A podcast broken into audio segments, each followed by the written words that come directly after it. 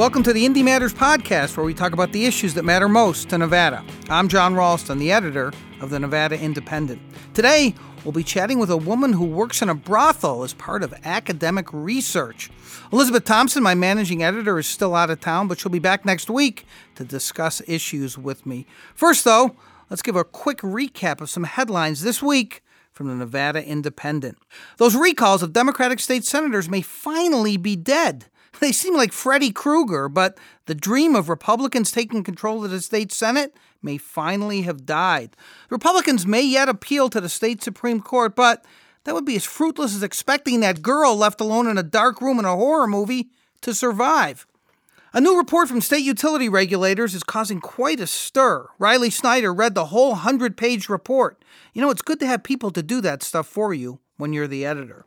It raises all kinds of questions about energy re-regulation, which is causing apoplexy among those backing that energy choice ballot question.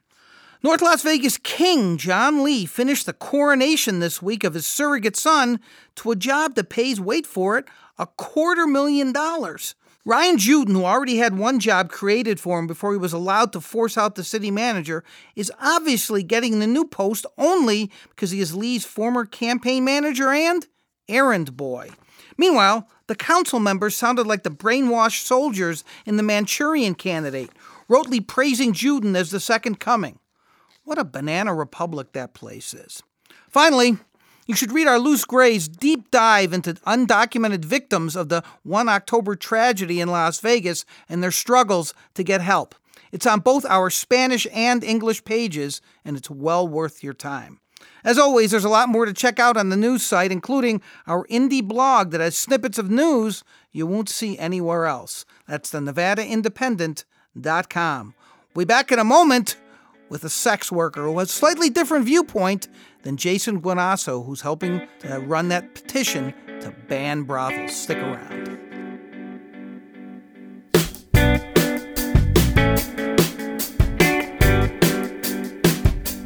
Welcome back to Indy Matters, the podcast of the Nevada Independent. Our guest today is Christina Pereira. She has worked and does work in brothels as a way to get research done and to experience the life as she's trying to get a PhD in sociology. She's an instructor at UNLV, and as I said, she has a slightly different viewpoint on those petitions to ban brothels than our guest last week, Jason Guinasso, who's helping to write those. Christina, welcome to Indy Matters. Thank you for having me on. All right, so let's talk about this. We'll get to your viewpoint on what it would mean to ban brothels in these two counties and maybe in Nevada, but I'm sure people are interested. Give us just a short rundown of how you became a sex worker. You've worked in different aspects of the industry. You've been in pornography. You've worked in brothels, but you're not from Nevada. You haven't been here that long, right? I've been here about 5 years now. I moved here from Connecticut. Welcome back to my PhD in sociology. Correct. And so my understanding from what I've read is that you wanted to go live in a brothel to do research for this doctorate that you're working on, but they said you can live here, but you got to work here too. Is that what happened? That is what happened. So I moved here after a master's in psychology in Connecticut, and I started getting my doctorate in the same, but realized I was much more intrigued in research than in clinical work. And at the time, I was a webcam girl, but nobody knew. And I was. What does that mean in case people don't know a webcam girl? Right. So it's what it sounds like. It's streaming live on different webcam sites, basically like amateur pornography. So the viewers tip you. They can get Skype shows, things like that. And I was doing that to help pay for my master's. And so I was very intrigued with the sex industry and particularly the stigma surrounding sex work. And since I saw the HBO Cathouse show, I was about 19, I think, at the time. I was so intrigued with the Nevada brothels and always wanted to come out and check them out and meet the women. I never imagined that I would work as one, but I moved to Nevada to pursue my PhD and work with Dr. Barb Brents, who studies the Nevada brothels. And very naively, I went to a couple of them in Pahrump, all dressed up with my books and everything, explaining that I was a PhD student and asked if I could live there and pay rent and interview the working girls. They said no, which I understand because who wants a researcher poking around their place of business, right? So then I went to Alien Cathouse, which is owned by Dennis Hof, and after some conversations with staff there and with him, they decided that I could do my research, but if I worked there as a working girl. So what was your reaction? I mean, you said you were a little naive when you first came out. Or sure, you'd been a webcam girl. That's a big leap from being a webcam girl to working in a brothel. Was your first reaction, no, I'm not going to do that? Because you actually mentioned, and I know you care a lot about this, the stigma. Did you feel the stigma yourself? Like, oh, I don't want to become a prostitute. I mean, a webcam girl is one thing. What was your reaction? I didn't so much fear the stigma. To be honest, it might sound strange to some people, but I sort of fantasized about maybe being a prostitute when I saw Cat House. It was just intriguing to me. These women living really on the fringe of society, on television, not caring what anybody thought, making all this money. And I just thought it was really bold and daring. And did you think it had a glamour to it that maybe people didn't recognize? I think so. I think it had a certain glamour to it. But what really intrigued me the most was just their lack of care. They're on TV, they're prostitutes. And they just don't care. They're living these fabulous lives. And of course, they're not all living fabulous lives. But as a teenager, I'm watching this. I mean, I was almost 20. I wasn't that young. But I just thought it was bold. It was daring. And I admired that. And a lot of them seemed to be really smart and taking all this money and leveraging it into real estate and other businesses.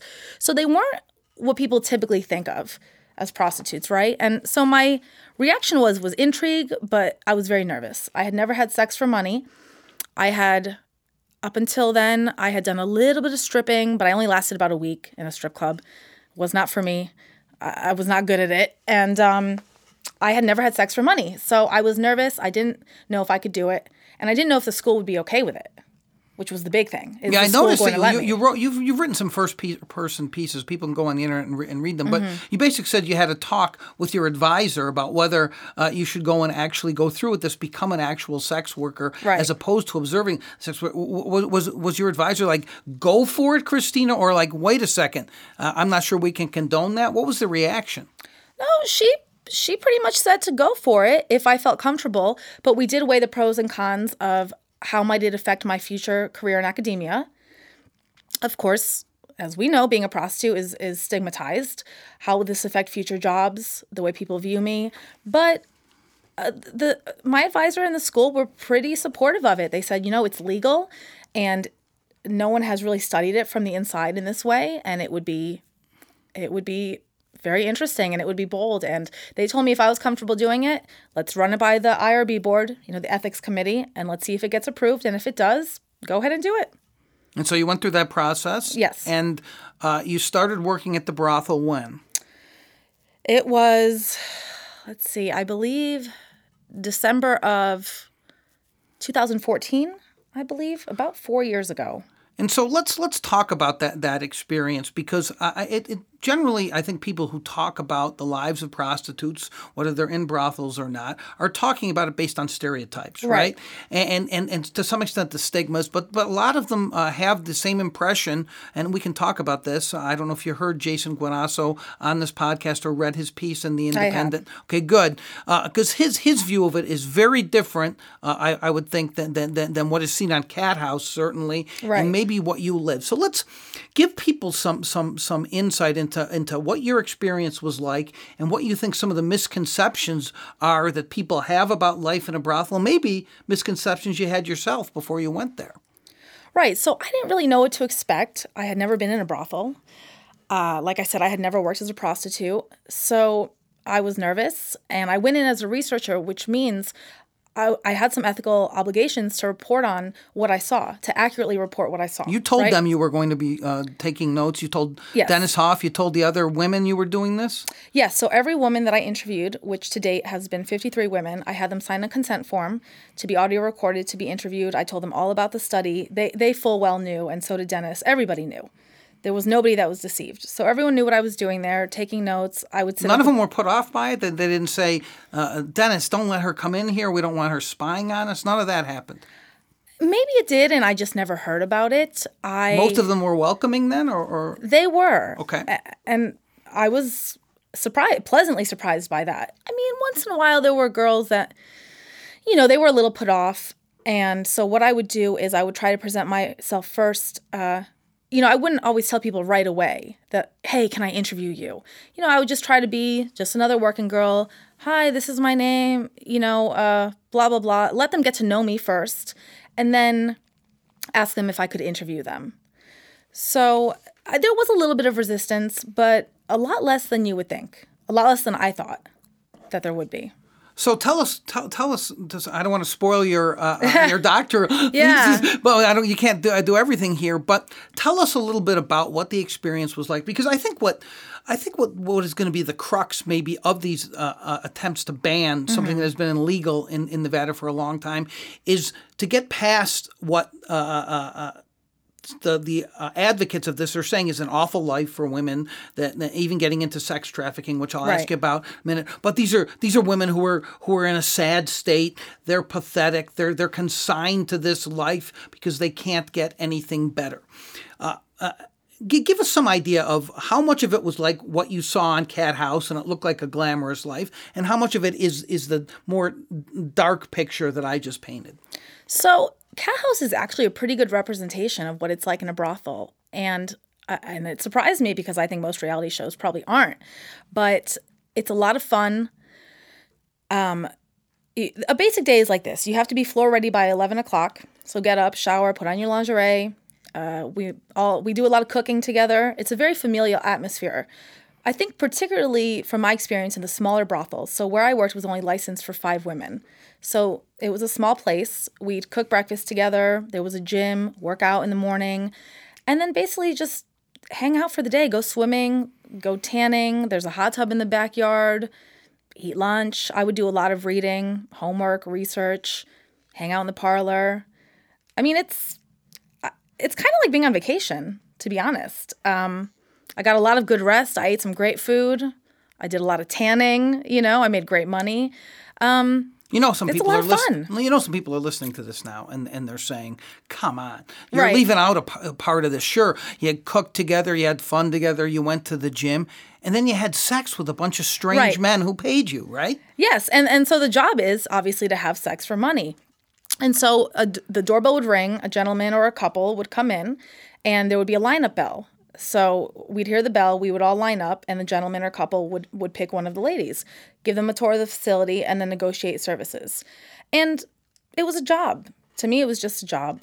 It was providing a service, whether that be companionship, conversation, sex, usually all of the above, for a price that I set myself. And that's what I enjoyed about the brothel was I set my own rates. I set my own boundaries. You could say yes or no to any client. The house never forces you to see somebody that you're not comfortable seeing. They don't tell you what to charge. They don't tell you what to do. And if they did, I would never have worked there. I would not be comfortable with that. How much did you charge? Can you tell us? Sure. So it varied, right? So by time, by activity, but anywhere, depending what the gentleman or couple wanted to do, from $700 to $2,500 an hour. So there's quite a bit of variance there. It depended. That's a lot of money. Yeah. I tried not to have intercourse for under 1,000. I almost never did. I'm not going to say I never did. Some days were slow, but that was sort of my minimum. And so you described a little bit about this in one of the pieces you wrote. These are people who have some means, and so they're not just coming there because they're these sad sacks who don't have much money and are desperate for sex. That's a stereotype too, correct? Yes, that is a stereotype. We saw all walks of life. A lot of men that I think so. A lot of my clients were older, and I think part of that is because let's be honest, college guys in their 20s, sometimes they can't afford $1,000 or $2,000 an hour. So I like to cater to older gentlemen. Maybe they had lost their wives, their partners. They're lonely. They want someone to cuddle with, someone that reminds them of the fun times they had in their youth. Also, a lot of the gentlemen that I saw were on the road a lot. Maybe they had families or whatnot that they never saw. A lot of them are just really lonely. They're lonely guys. Not all of them. Some, they don't want to be bothered with a wife or a girlfriend. They're consumed with work. They just want to have some fun. And I'm not here to judge them. You know, I was there to provide a service, to fulfill whatever fantasies they might have had, and I was generously compensated. And I never did anything I didn't want to do. Meaning if someone requested some kind of act that you were not comfortable doing, you could just say no. Was that ever a problem? Did you have to have Dennis Hof or somebody else intervene in these cases? How did that work? No. I mean, some gentlemen requested things that I don't do, and I would just say, I don't offer that. And if there was a woman in the house that did offer it, perhaps I would you know, say, oh, you should speak to so-and-so instead. Or a lot of times, to be honest, the negotiation just wouldn't work out. I mean, some guys are not willing to pay that, and that's fine. I get it.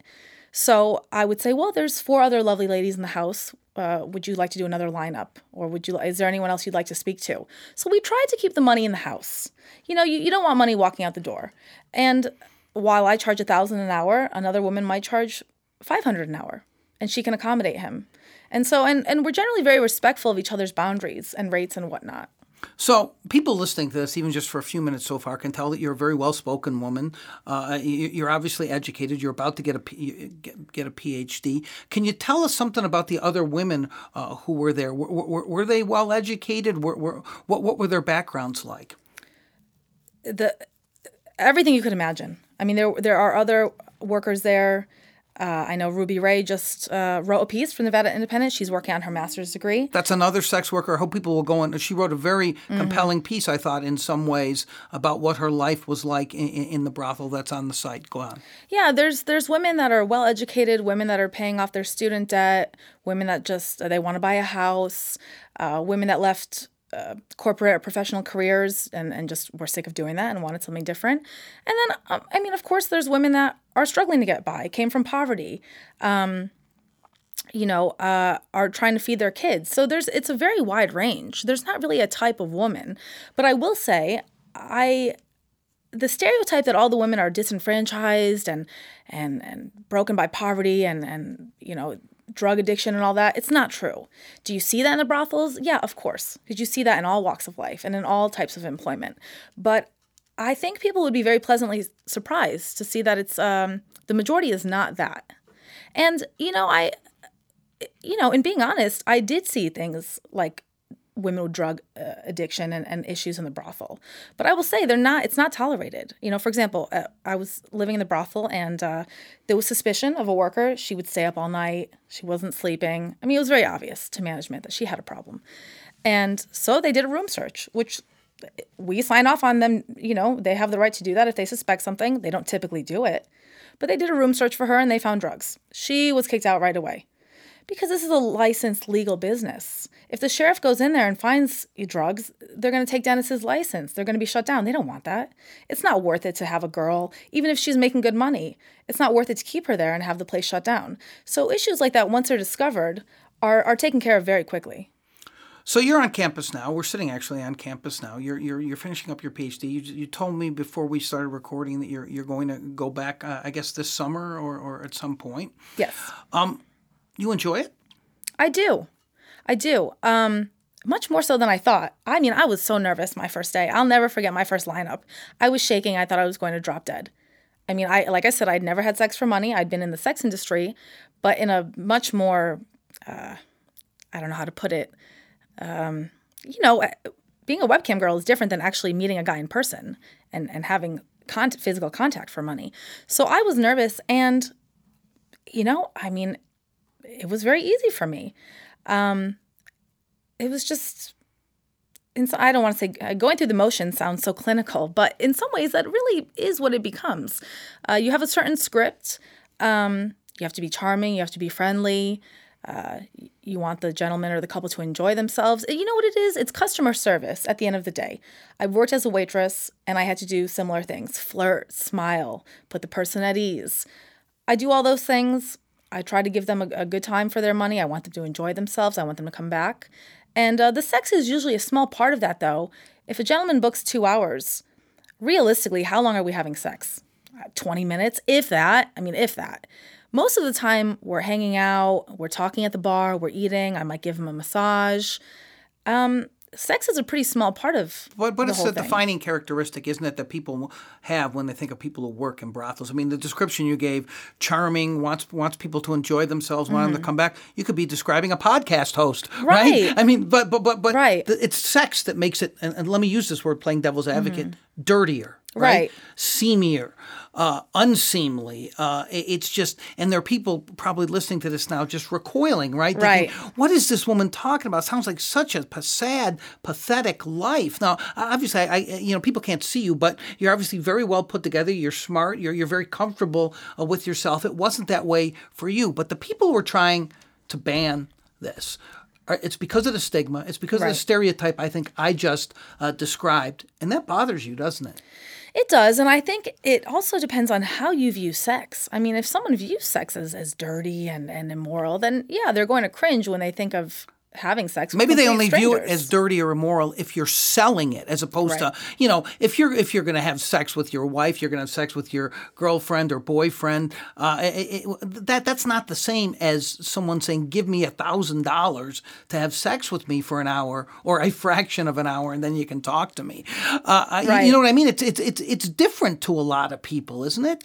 It is, and you know what I always say, and I think it was a George Carlin skit, is why is it illegal to charge for something that most people give away for free? So it's very strange to me. You know, it's legal to have sex. It's legal to give someone money. Why the criminalization of having sex for money? And it's funny because in my personal life, I'm not promiscuous at all. Look, like the opposite. And this is how most sex workers are that I know. Because I'm used to getting paid so much money for sex, there's no way I'm going to go just out with some guy for dinner and a couple drinks and give it up. Why? Now, I don't want to be disparaging to women that do that, right? Because I'm not trying to shame anyone for their sexuality. I'm not asking you that question for that reason. I'm just wondering what you see as the difference. Yeah, because I've gotten used to getting paid for it, I guess. I value myself, my time, my body. If I can make thousands of dollars for it, it doesn't really make sense to do it for free or for a dinner. You know, this is kind of like totally reversing the stereotype in the sense that one of the reasons I think people who are against brothels or against women don't value their bodies, right? Right. But what you're really saying is you do. And you put a value on it and you charge people for it, and then you can go and disappear into a completely different life when you're not in the brothel and conduct yourself like, excuse me for putting it this way, a normal person. Right. And people, I'm sure, will be very surprised to hear that I have a very normal, a very boring life outside of the brothel. I have a dog. I even have a boyfriend. I know that's probably shocking. And let me tell you. How does your boyfriend feel about you being in the brothel?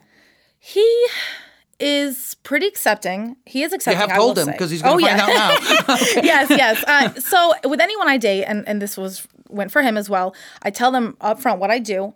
If you're not okay with it, don't waste your time with me. I'm not going to stop doing it for you. This is a big part of my life. So if you can't handle it, walk away. So he knew what he was getting himself into, and oh my God, he's Republican, he's from Texas, he's like a good Southern boy. We're very opposite. And he does not love it. I'm not going to lie. He's got some issues with it, but at the end of the day, he loves me, he supports me. He knows it's not forever. I'm sure he'll be very happy when I stop. But he also understands the academic value of what I'm doing and my advocacy, and he, you know, I don't know how else to put it other than he puts up with it, and he's pretty good about it. So let's talk a little bit about this idea to ban brothels. There's now petitions that have been filed in Lyon and Nye counties. It accounts for about 40% of the brothels in the state. I sense that there's different kinds of reasons for people being behind this. There's religious organizations and pastors who are opposed to it for religious reasons. Then there are people, I think, economic development advocates who say, you know what, that's the old Nevada. The new Nevada is, we don't want this, to use your word, stigma anymore. What's your reaction to that? So I think that the tech industries and the stigma, I think that that's really just a front for their real issues for wanting to ban them. Because here's the thing, Lance Gilman, who owns the brothel Mustang Ranch, was responsible for, in large part, bringing Tesla to northern Nevada.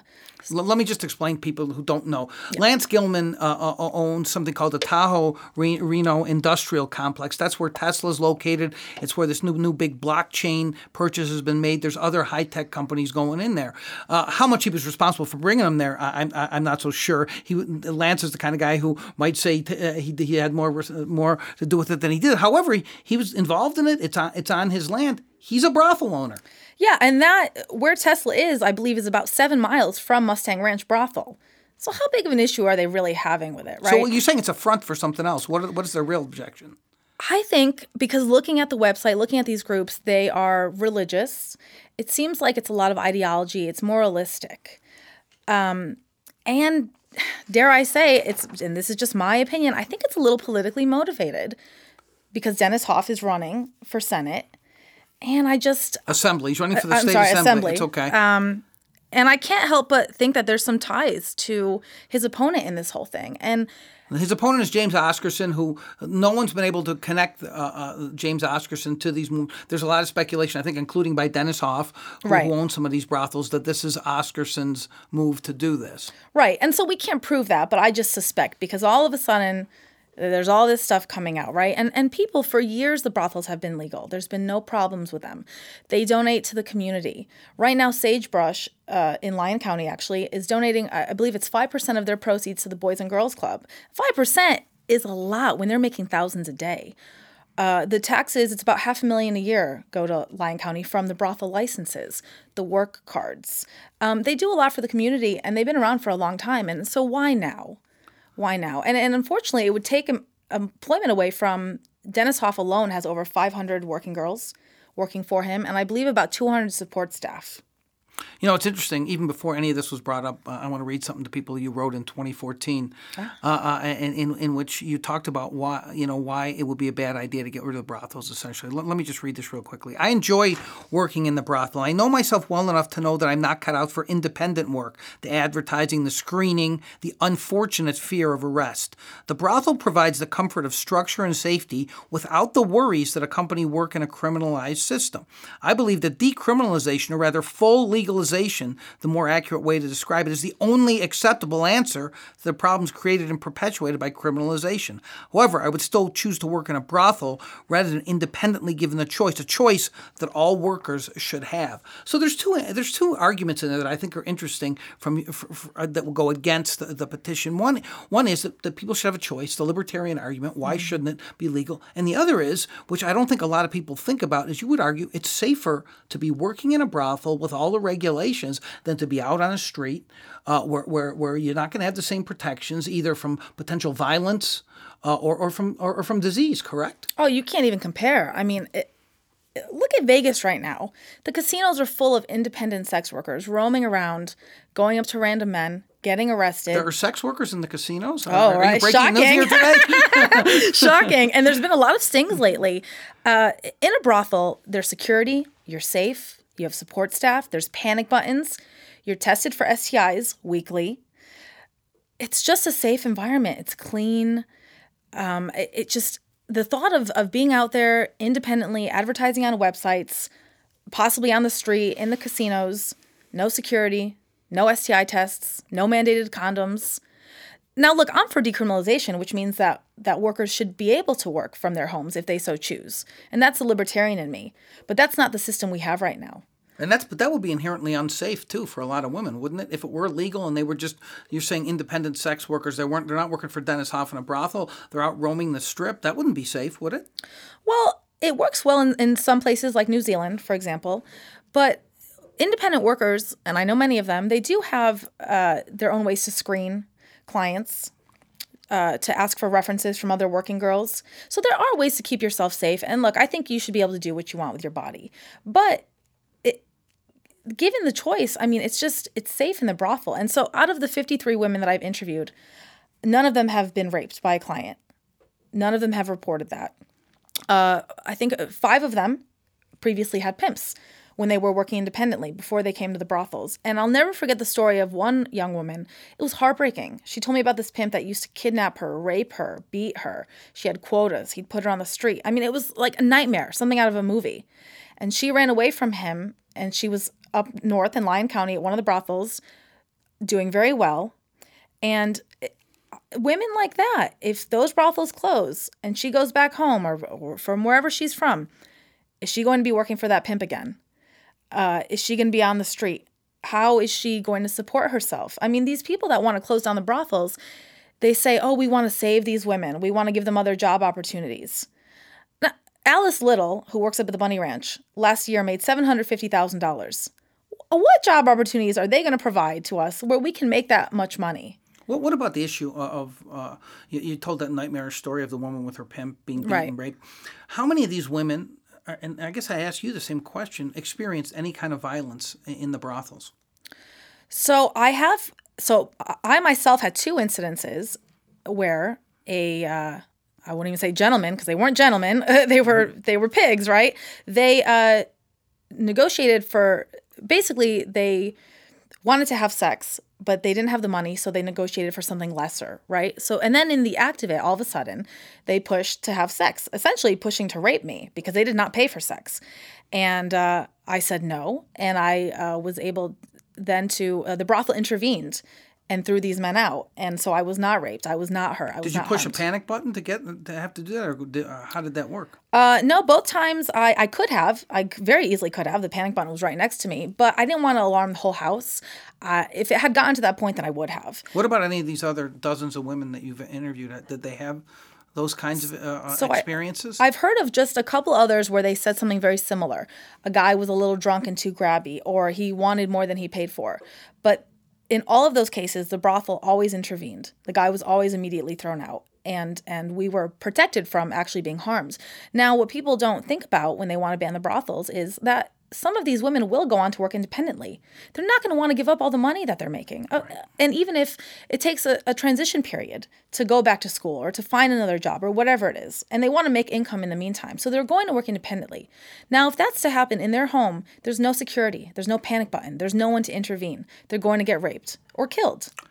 We have just a few minutes left, Christina. I want to ask you about one of the things that Jason Guinasso and others have brought up, which is the issue that and conflating sometimes or creating a link between prostitution and sex trafficking. Have you seen any kind of sex trafficking in your research where you can draw a nexus to women who are in the brothels who have been victims of sex trafficking or that sex traffickers have tried to recruit women from the brothels? What about that? That is one of his main arguments for trying to ban brothels. It's ridiculous. There's none. There's no link. Really? I mean, you're not just saying that. No, I'm not just saying that. Okay. It would be very unethical for me to say that as a researcher, right? So I'm not just a worker there. I'm doing my research on this. So I have not seen it. It doesn't exist. Here's what does exist. So let me go back on that a little bit. There have been women, like I said, that previously had pimps. Now, I consider that to be sex trafficking, right? So I believe a pimp is sex trafficking. Are there women that work there now that have pimps? Yeah, maybe. Probably. I'm not really sure, but I wouldn't be that surprised. And here's the thing. So on the No Little Girl site, there's a woman, Rebecca Charleston, and she talks about how she says she was trafficked in Dennis's brothels. No Little Girls is the advocate site for the petition, in case people don't know. And here's why it's misleading, what she said. I don't doubt that she had a pimp. I don't doubt that she worked in Dennis's brothels.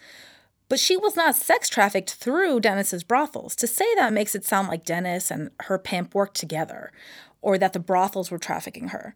No, she had an outside pimp and she worked in the brothels and gave that pimp her money. So the brothels do not work with pimps. There's no connection there. They wouldn't profit from that. It doesn't make sense. I mean, so if the pimp's getting all the money, what would the brothel get from it? Other than the risk of being shut down and having their license taken away. So the brothel does not tolerate girls with pimps working there. I'm not saying it doesn't happen, but to conflate the two or to make it sound like it's the brothel's fault is just ridiculous. So let's wrap this up. Let people know, when is this paper going to be published?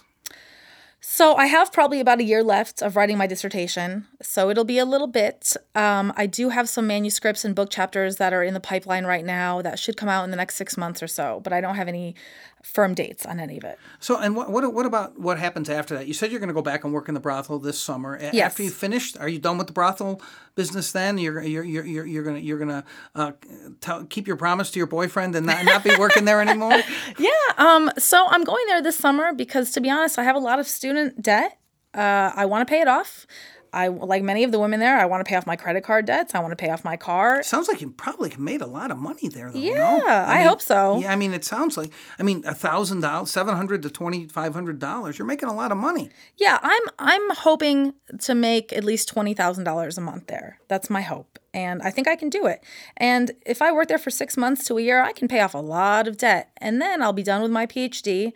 And I can go work in academia. And, I'm thinking perhaps going internationally. I don't know how easy it'll be for me to get a job in academia in this country with the current climate of things and especially all of this sort of anti-sex work hysteria. But, I don't know. We'll see. I don't have any kids. I can go anywhere I want in the world, and I'm open to any possibilities that come my way. Well, I really do appreciate your willingness to come on and present our listeners with a different perspective on this. I wish you the best of luck, Christina. Thank you. Thank you for having me on. Thanks for coming on Indie Matters. I'll be back in a moment to wrap things up.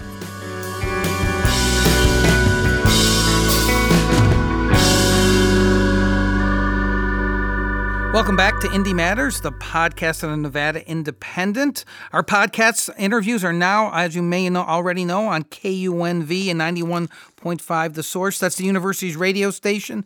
Every Thursday evening at 8:30. We're thrilled to have UNLV as our partner on this and many other events. That is all the time we have for this edition of the Indie Matters podcast. We always want to know what you think. If you have ideas, criticism, or even praise, email us at ideas@thenvindy.com. That's ideas@thenvindy.com.